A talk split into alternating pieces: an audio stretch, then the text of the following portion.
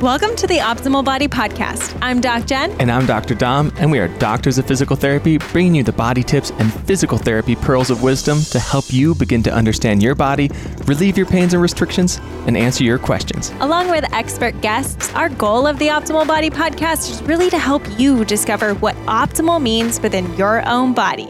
Let's dive in. I cannot believe it's here already. March 1st kicks off our Move to Improve challenge. And this time it's a little bit different because we're focusing on mobility and strength. So if you really want to start to open up that mobility, build consistency, because every day during these 30 days, I'm going to show up with you. I'm going to have you go through different flows, whether it's core based, mobility, strength. There's no HIIT workouts in this one. We are focused on form, we're focused on the body, and we're focused on moving you forward to feel something different. We've had thousands of people people go through this program and it's continuing to change and adapt. So I know what you need and what is best to help you. So come join us in this brand new Move to Improve 30 day challenge. It is early bird pricing that kicks off today, but it only lasts six days. So you have a limited time to get in for just $45 of 30 days of knowledge, education, 27 brand new videos delivered to you in an easy, accessible manner. So come join us. The Move to Improve Challenge, save it and send it over to your friends as well in order to get into this challenge and start to feel something different in their body. I am so excited. Coming back on the podcast, we actually have Katie Goss. Now, she has an incredible story talking into pelvic organ prolapse, and we're going to talk about exactly what that is, the different stages it can be, the different types it can be, and what specifically happened with her and her journey through that. Now, Katie actually started as a critical care nurse, and she was working as a nurse for quite a while until she started to make the switch, especially after being a mom, after having kids, which she's going to talk about, and started to get trained in Pilates and just continue her health journey and education in order to be able to continue to help others. Now, Katie's going to talk into her different health issues as well having gone through a six hour pelvic reconstructive surgery, what exactly she did, why she did it, and her recovery process through it. And also, this has just helped her to bring so much pelvic floor awareness to other people. And she talks about how she's dealt with EDS on top of that and being a mom. So there's so much that we're going to dive into, so much that Katie continues to educate through, especially on their platform, Spread Whealth, which we'll talk about as well. Cater Tot. Just kidding. I really like your handle. Um, but Katie, thank you so much for being with us. Yeah, I know that we had you and your partner on before, but it's nice to just be able to also dive into more of your story and health issues and where you are now um, as a result of it, and just get a little bit more personal with you and your story. So, thank you for being here. Yeah, thanks for asking me back on. Yeah. So, one of the first places that I think would be a great place to start is just kind of introducing you know, your background because I know that you started in health, but you're in a very different area of health now. So can you tell us about that? Yeah. So I um, originally went to school for nursing. My education is in nursing. I come from a family full of healthcare providers. Uh, my mom was a nurse. My aunt was a nurse. My grandmother was a nurse. Um, I have an uncle who's an anesthesiologist, and the list just goes on. So it was um, a very natural uh, field for me to go into. And I've always been really fascinated with the human body and anatomy and health and, you know, just passionate about helping people. So after nursing school, I got into um, critical care nursing in a hospital, um, taking care of cardiac patients, post uh, open heart patients primarily, but you know anyone who had any cardiac background or cardiac procedures. And I liked that a lot. Um, when I started out in it, there was, you know, just constant learning every single day, something new um, popped up that you had to learn about, which was great. And I loved that challenge. There was a lot of critical thinking that came into play. Um, and then, you know, a few years into it, I started getting burnt out, which is, you know, a very, very common mm-hmm. issue with nurses, especially in acute care settings the demand for nurses to do more, have more patients, and the budget cuts that take resources away from nurses can present really unsafe situations um, mm. where you know it's you feel like you're not really helping people and certainly not helping them the way that they need and there was a lot of feeling like we were patching people up and then just pushing them out the door and you know you'd see the same patients come back later especially with chronic issues like congestive heart failure things like that you'd see the same people just come back over and over because they weren't getting any education on the lifestyle choices that they were making that were contributing to their chronic health conditions. And I got burnt out with that. I just felt like it wasn't, I didn't leave feeling good about what I was doing as often as I wanted to. You know, of course, there were some days that you had big wins with patients where you you know that you really changed someone's life and impacted it and that was very rewarding, but that wasn't the majority of the time. Like the majority of the patients that I saw were chronically ill and I just got very frustrated with with really the whole system. No, and I feel like what you're saying, and and I know it's so prevalent in nursing specifically. Um, but I, I was just at this PT conference, and one of the topics, one of like the topics we spent a couple hours discussing was burnout in physical therapy and how many physical therapists are experiencing the same thing. And you outlined a couple of the primary issues right there. It's like, okay, we're expecting people to do slightly more and increase their productivity numbers while not having a huge increase in pay or compensation for that based on whatever their productivity is. And I, my, in my opinion, I think one of the biggest things is so many people go into these health realms or these health professions wanting to work on health and wanting to help people yes. optimize their health.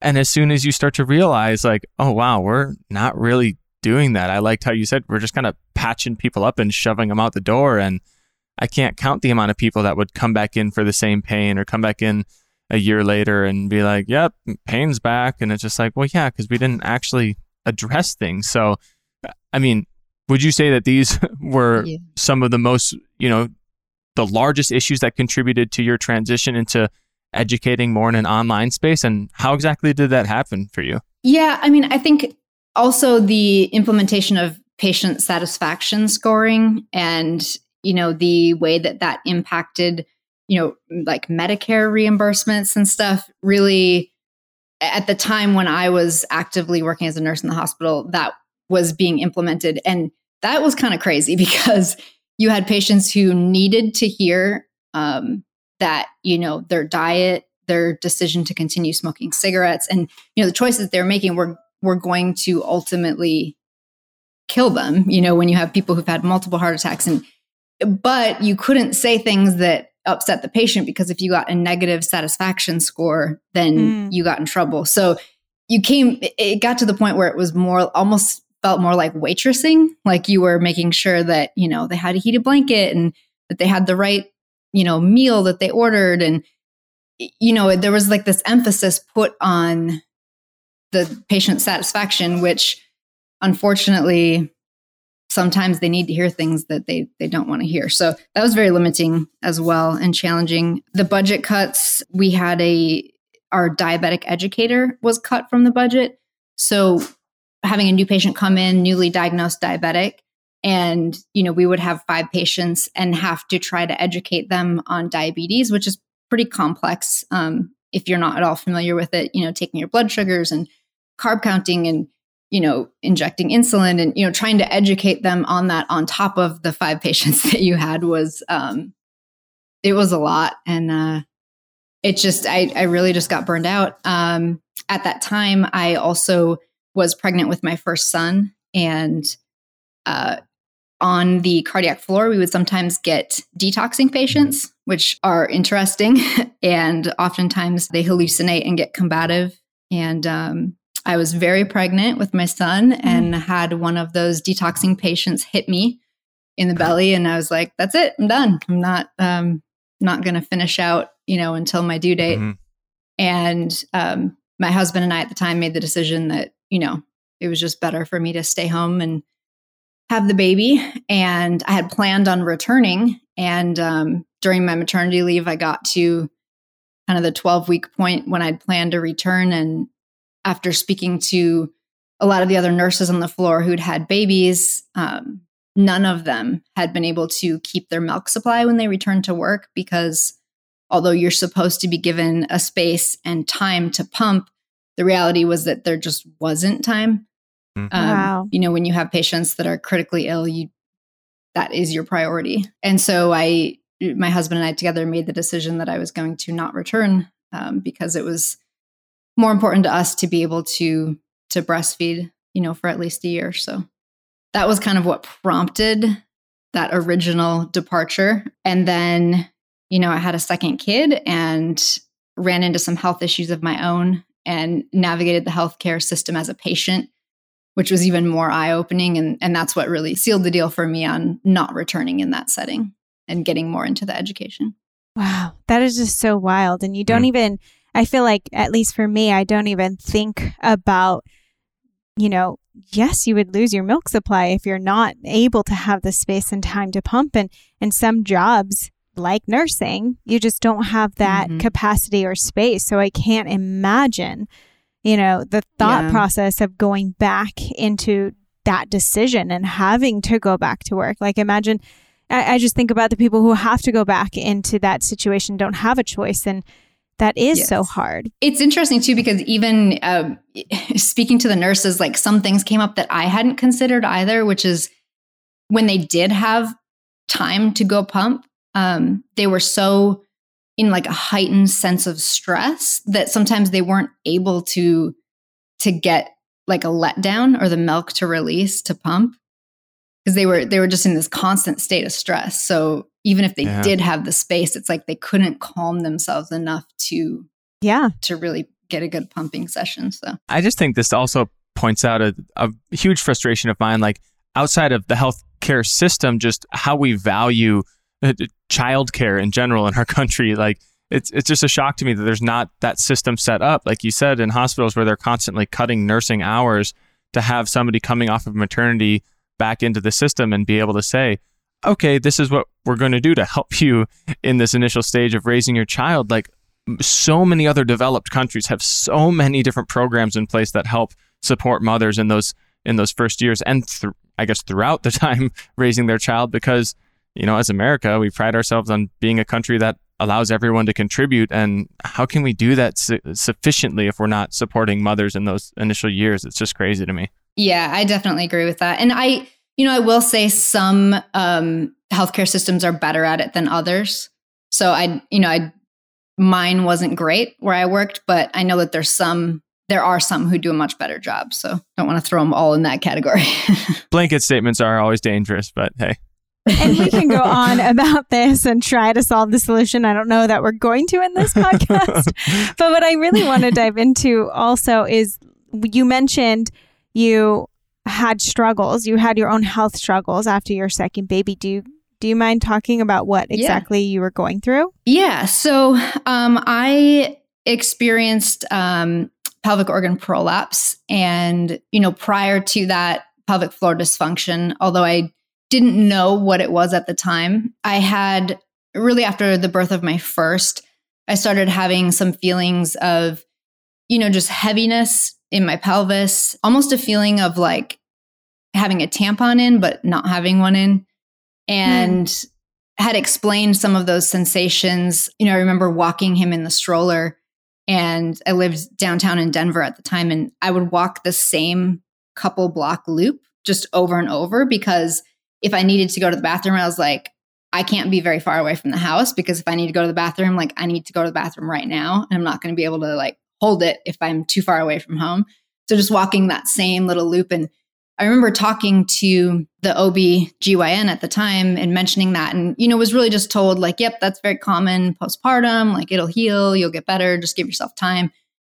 And I guess it was sort of a struggle for me feeling like, but I shouldn't feel like this. Like before I had a baby, I was super active and running and, you know, doing all the stuff and felt fine. And you know, I feel very different now and definitely not fine. And it's impacting my life in ways like that, like not being able to walk to the park that was eight blocks away because I didn't know if I would be able to make it back if I needed to use the bathroom. Like, you know, feeling like that wasn't normal, but really being kind of brushed off and told that it was fine.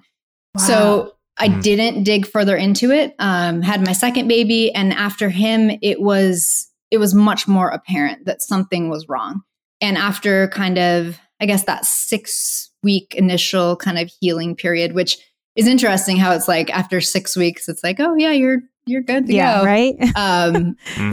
it's it's just an arbitrary number that's like as if everyone is the the same in their healing and stuff. But you know, I didn't feel normal, and I actually felt a lot more pressure and felt almost like bulging sensation down there. So, you know, being a nurse, I'm like exam skills are part of what we do. So I got a mirror and started looking around, and I'm like, wow, I don't remember there being kind of tissue you know, like at the vaginal opening, Hmm. like I don't remember it looking that way. And I understand, you know, there was some tearing and things change, but I'm like, you know, I think by now it should be more back to normal. And again, brought it up um, with the OB and and midwife. Um, they were in the same practice, and you know, didn't didn't get a lot of help. Was just kind of told, you know, well, it takes time to heal, and like things aren't ever going to be the same. You know, your body's going to be different after you have kids and you know, it's just not a big deal and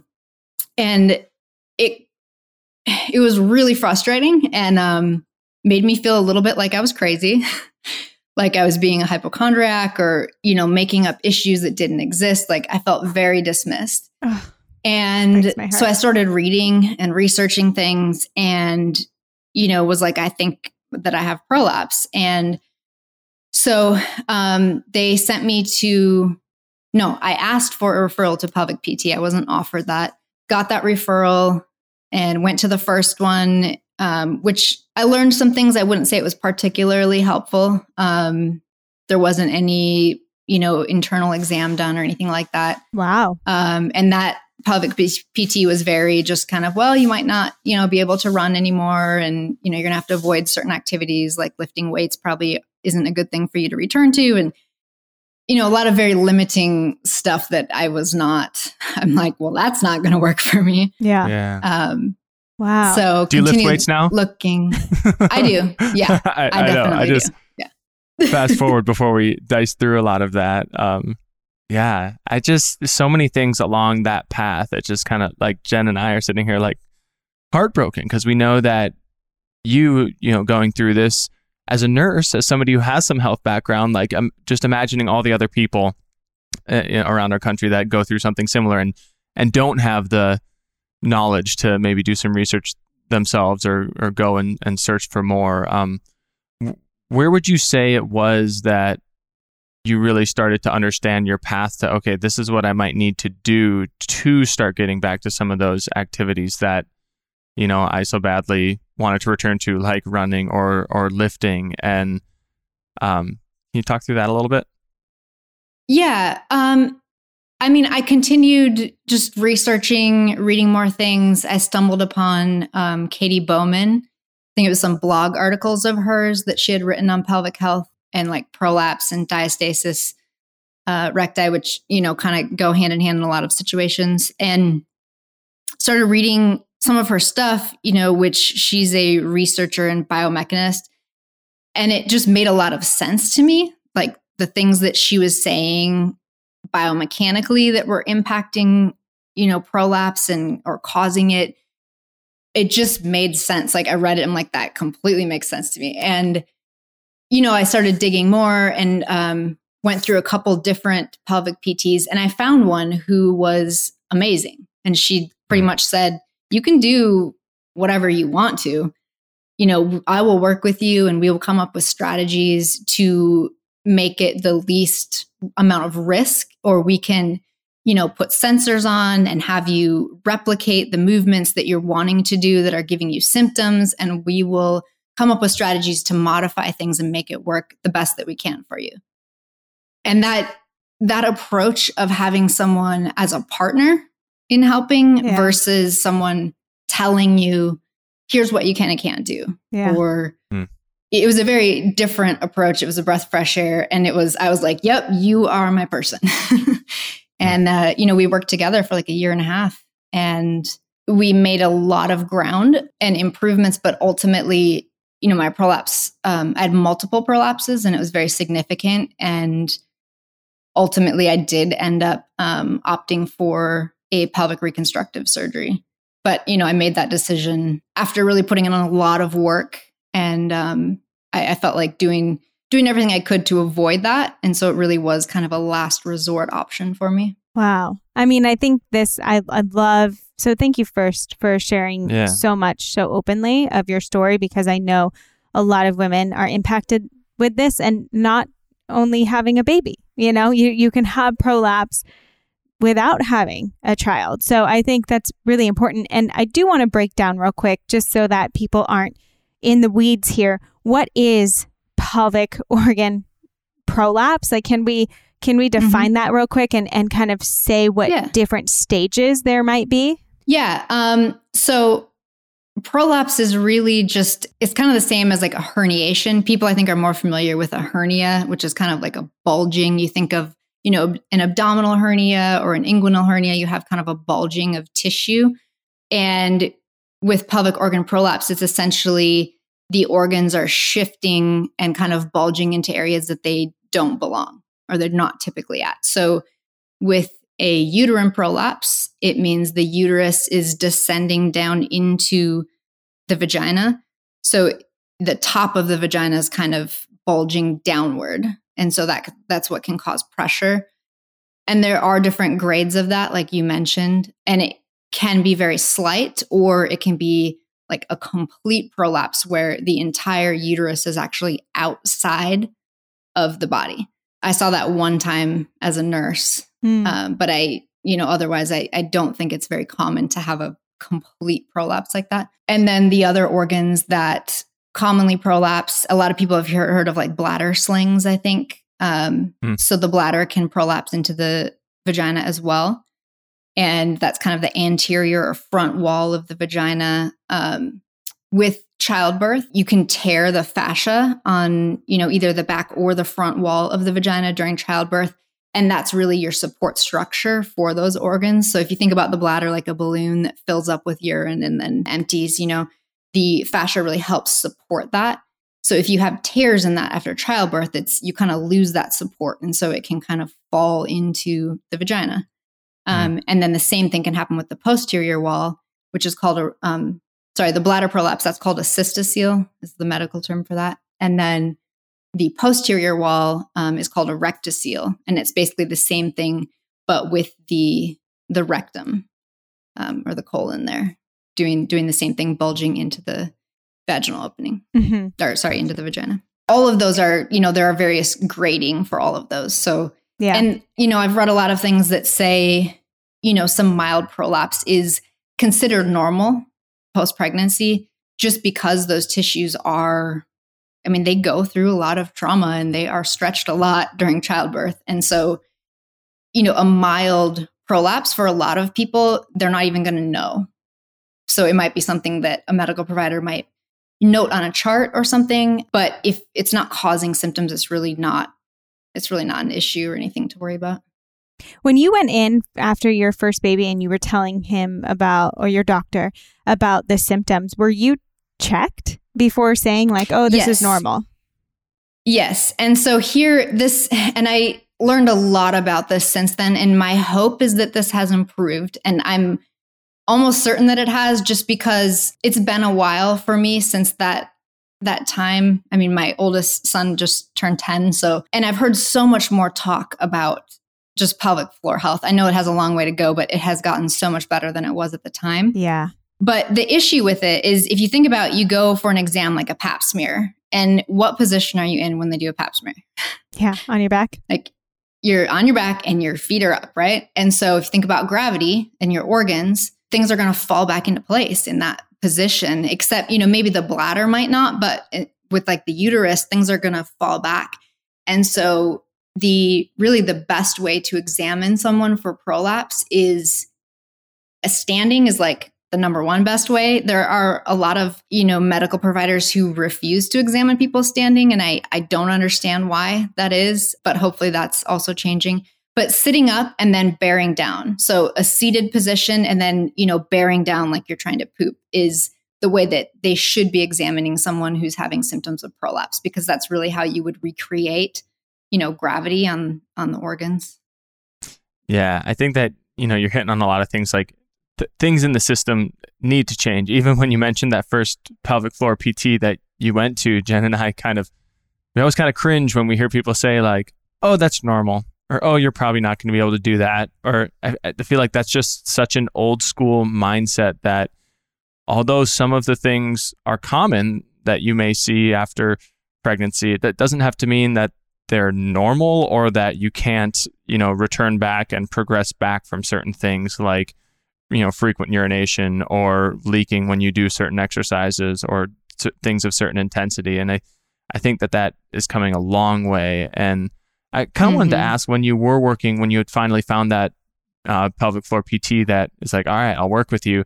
Um, can you talk about some of the things that you might have been doing with her to work on um, the prolapse that you had been dealing with? And then how did that, once you went through your procedure, how did that change? And did you go through, you know, rehab and stuff after the fact? Mm-hmm. I mean, working with her was awesome. I did a ton of my own work outside of the, you know, a couple hours a week that I went and saw her. At the time, I was a, a stay at home mom. So, you know, I was very fortunate that I had a lot of time to spend on this. And I also trained um, with a Pilates instructor locally who was very, very knowledgeable.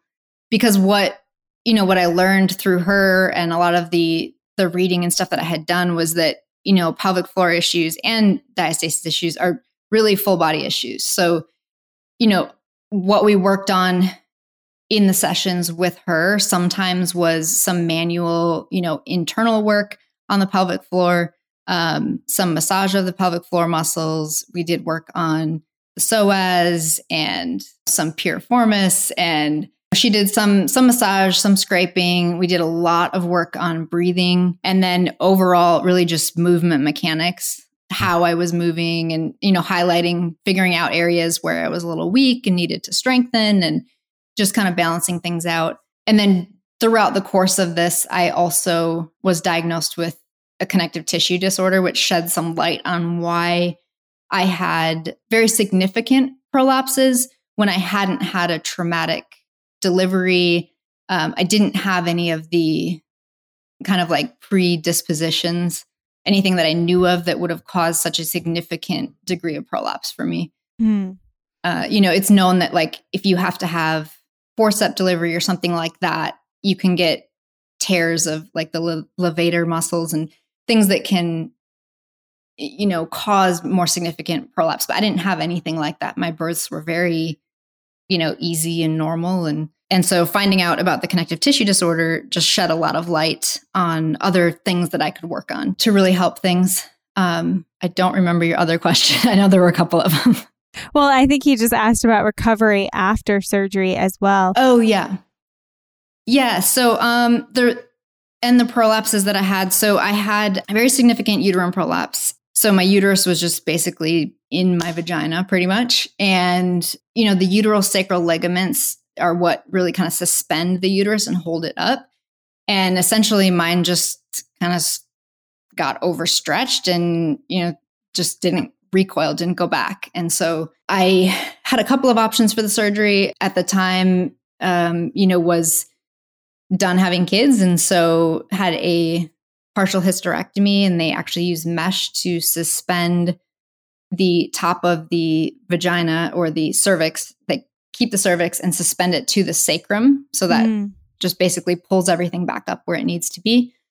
And then I had a rectocele. Um, so they do a repair of that where they actually go in and, you know, repair the defect that I had from childbirth.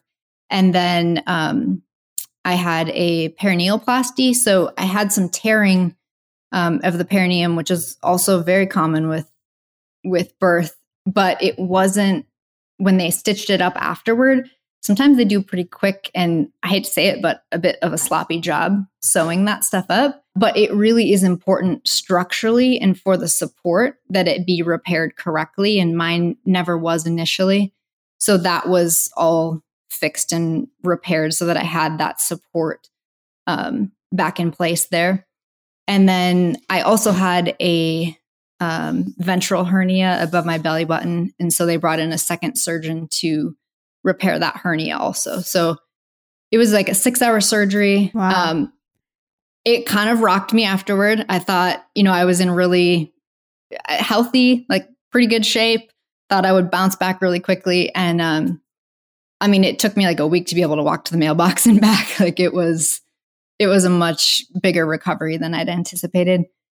But then I worked with the pelvic PT um, after surgery for about six months just to really get everything coordinated again because it was almost like having another baby. There was a lot of trauma in that area from all of the different sutures and scar tissue. And so it really was, um, it took some work to get things kind of working together again the way that they needed to. That's huge. And I think, you know, even just having a six month rehab process after for such a huge undertaking with surgery just also speaks to the work that you were doing before. And I think that's so important to note. It's like there doesn't, yes, surgery is sometimes the thing that's going to ultimately help. However, always getting to understand what's happening with your body, trying to move your body, trying to work with someone and see how symptoms kind of resolve on their own before needing to jump into surgery. I think you just highlight that so well. And when you, before you did go into surgery, one, what were the symptoms that you were having that you were working through? And did those resolve before surgery or really just after? So I had some hip pain and some pelvic pain that I had attributed to the prolapse issues. And I think that there was never a very clear discussion with um, the urogynecologist who did my surgery or the pelvic PT in terms of expectations, like I think my assumption that I made myself was that that pain would go away after the surgery. So I was very surprised when it didn't, mm. um, and was a bit disappointed. But the I would say the bigger reason that I opted for the surgery was just that you know no amount of work was going to change the ligaments and pull the uterus back mm-hmm. up to mm-hmm. where it needed to be. And with the rectocele, when you have that bulging, you know, you can deal with like constipation and it has some GI implications that, you know, I didn't want to deal with forever. And they do have some devices called pessaries, which is it's almost like a brace for your vagina, kind of. It's um like a little looks like a diaphragm. It's a little circular well actually they have different sides. They have cubes and different shapes, but it's a little thing that you basically put inside the vagina. It's kind of like scaffolding and it pushes everything back where it's supposed to be. And some women, you know, that's enough. Like having a pessary that they can use that can relieve symptoms for them is enough.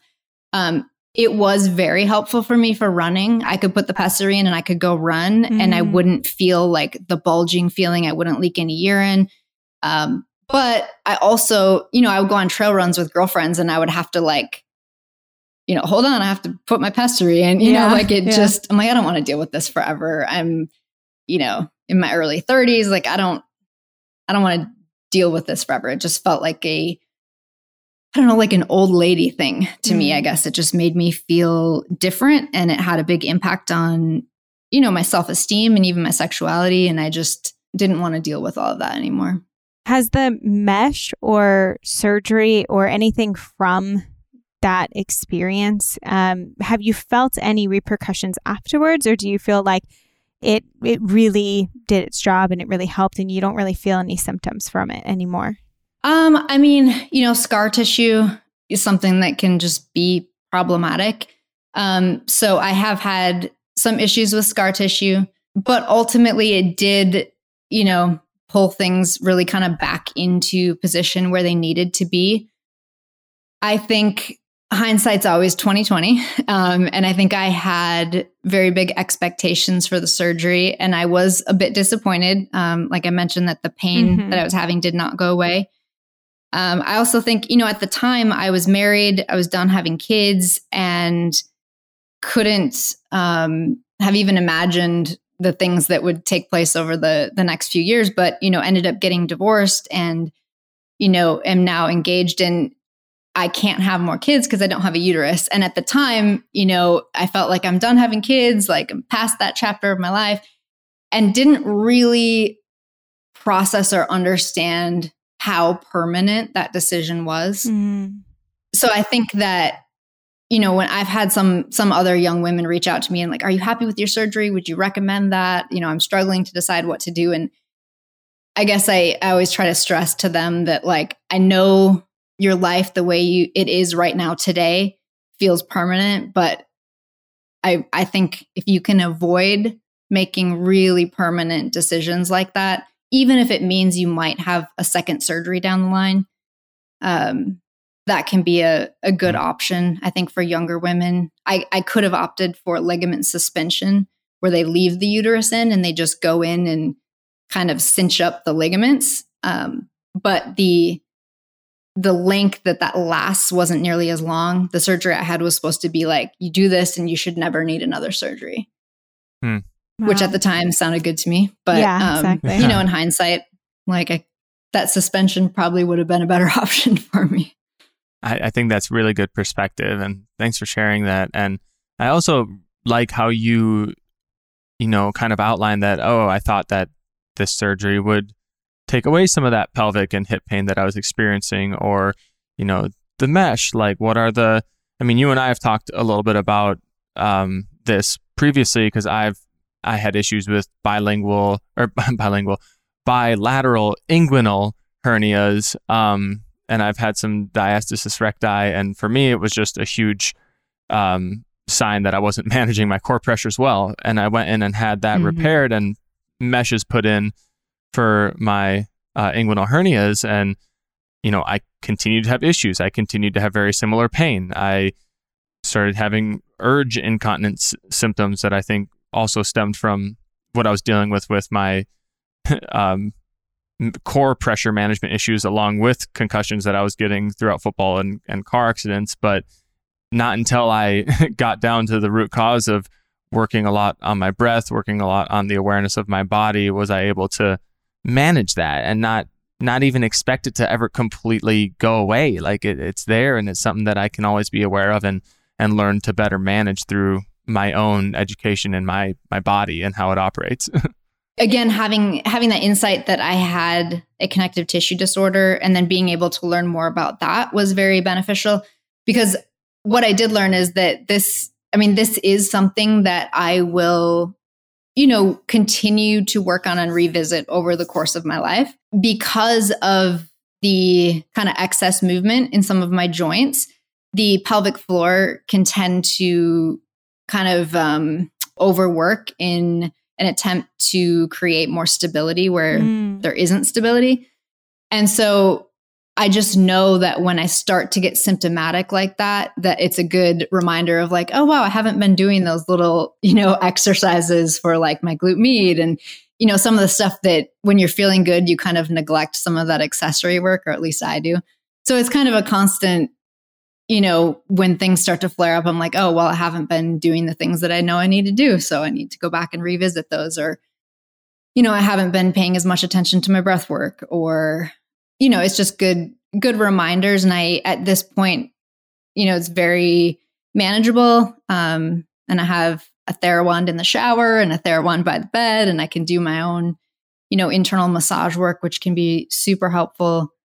Um, so it's really, I don't know, it's like everyone kind of has stuff that they work on over the course of their life, and I'm really okay with that. I just, I guess I've gotten to a point where it's just it's kind of just me taking care of my body and it's just what I do. And it's it's not really that big of a deal to me. Well, and I think that's that's everything though, Katie, right? I mean, you just highlighted yeah. what I hope everyone can take away is that no matter what surgery you do, no matter what fix you try to do, no matter how many exercises you think are are perfect, it's not about a one-time experience, but it's about mm-hmm. a lifetime of working with your body, not against your body, but with your body to continue to learn more and to address more and to reduce symptoms that you have at the time. And the more that you do it, the more comfortable you get with, oh, this is popping up. I know how to manage this, I know how to handle this.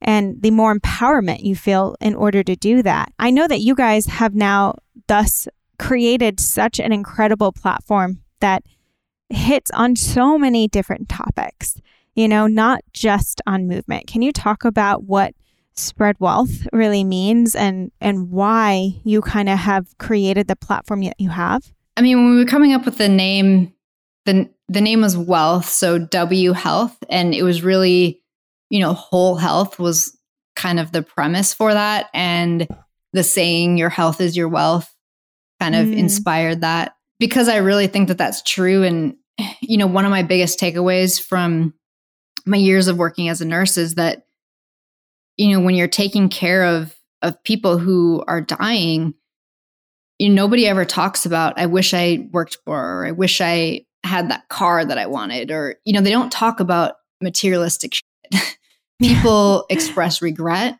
i wish i spent more time with my children mm. i wish that i wouldn't have smoked my whole life i wish i had taken care of my health like i heard a lot of that and there was no discrimination based on like socioeconomic status. Like that was something you heard from people who, you know, were billionaires and from people who had nothing. Mm. That because you can't buy that, right? Like you can you can pay for a chef or things that might make it easier to have a healthy life, but it still comes down to you putting in the work. So that was really kind of the premise for for what we created and really just wanting to give people the education and the confidence um, to know how to take care of a lot of things themselves and how to take ownership over their health and how to advocate for themselves and you know how to seek out the knowledge that they didn't have but that they needed because i think that a lot of times when it comes to any kind of health issues i think that the unknown is very scary for people and there's kind of this thing that happens where people just take whatever the doctor says, you know, very, very literally and concrete. And like there is no other way of looking at it. There are no other solutions. And so, you know, I think it's just important for people to do their own research and seek out the education and just really take ownership over their body and their health because mm-hmm. nobody's ever going to care about it like they do. If someone is to come to Whealth say like what are the different pillars that you work on with people or or what would somebody expect coming into that program yeah so um, we kind of identified the the pillars of health the things that we felt were the most important so it's nutrition movement um, restoration and recovery um, and then you know mental health component really just how you manage stress how well you communicate um, what your relationships are like. So those are kind of the main areas where we focus. Um, and then we have the two programs right now. So Limitless is, you know, more geared toward people who are in pain. And then there's a lot of work there again on the mindset, you know, with pain as well. Um, and then the strength and conditioning program is is the more intense, you know, workouts and strengthening and conditioning work and helping people take it up a level. well, you guys definitely do a great job not only in showing people what's possible, but continuing to educate along the way. And that's what I, I appreciate about what you guys do your openness, your vulnerability, the realness in in all aspects of health. And it's not just it's not just movement and it requires all of these aspects to start to bring awareness to.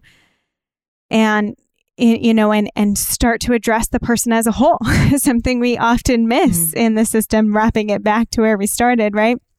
So I think this is incredible. We're definitely going to link up to it in the show notes, but you guys right now can go to Spread Whealth um, with that W in mind, or Cater Tot, or Cater Tot, and and go check them out. At least go follow them on Instagram because you're going to learn so so much, and then diving in getting that accountability, getting that support on a deeper level, we always recommend. So much. I mean, you'll learn so much, and I have saved more posts of both of yours, uh, um, yours and Andrew's, and the Spread Whealth account that I definitely need to go back and actually do. I just saved them because they're amazing movements, but the way that you guys live this out and continue to do this in yourself, I think, is the most inspiring thing. Um, both of you, too, the way that you approach your own health, it really shows that you're going to be working with somebody or you're you're genuine and authentic in the stuff that you preach to clients that may come to you. So I appreciate that. Thank you. We we definitely respect that a lot about you guys as well. I think it's it's always easy to tell people what to do, but yeah. it's um I think it's a lot more admirable if you're if you're actually living, you know, proof of what what is possible and yeah. you know, being in a profession where we get to do this for our living is really it's really a gift. We're very fortunate and yeah. I definitely appreciate the fact that most people don't have as much time as we do to devote to this. Mm-hmm. Mm. Um, so I think mm-hmm. that we're we're very fortunate, and I'm sure you guys probably feel the same way. Oh, very much so. Very much. Thank you so much, Katie. I know that this is your story. Just being able to hear it and and really walk us through the entire experience from front to back has has just been very helpful. And and I just appreciate you for your vulnerability and your openness and willingness to share. So thank you. Such a valuable conversation with Katie. Grateful to have her on to discuss this topic that just gets to be talked about more and more in the area of women's health. Remember, we are launching our Move to Improve Challenge sale, so go to the link down in the show notes and get in while it is just $45 for this early, early bird pricing and move to improve your body this March 1st when we start the challenge. There are prizes for involvement in the challenge, there are prizes for inviting friends in. So find your accountability partners, get them to come with you, and of course, tune in on future episodes of the Optimal Body Podcast.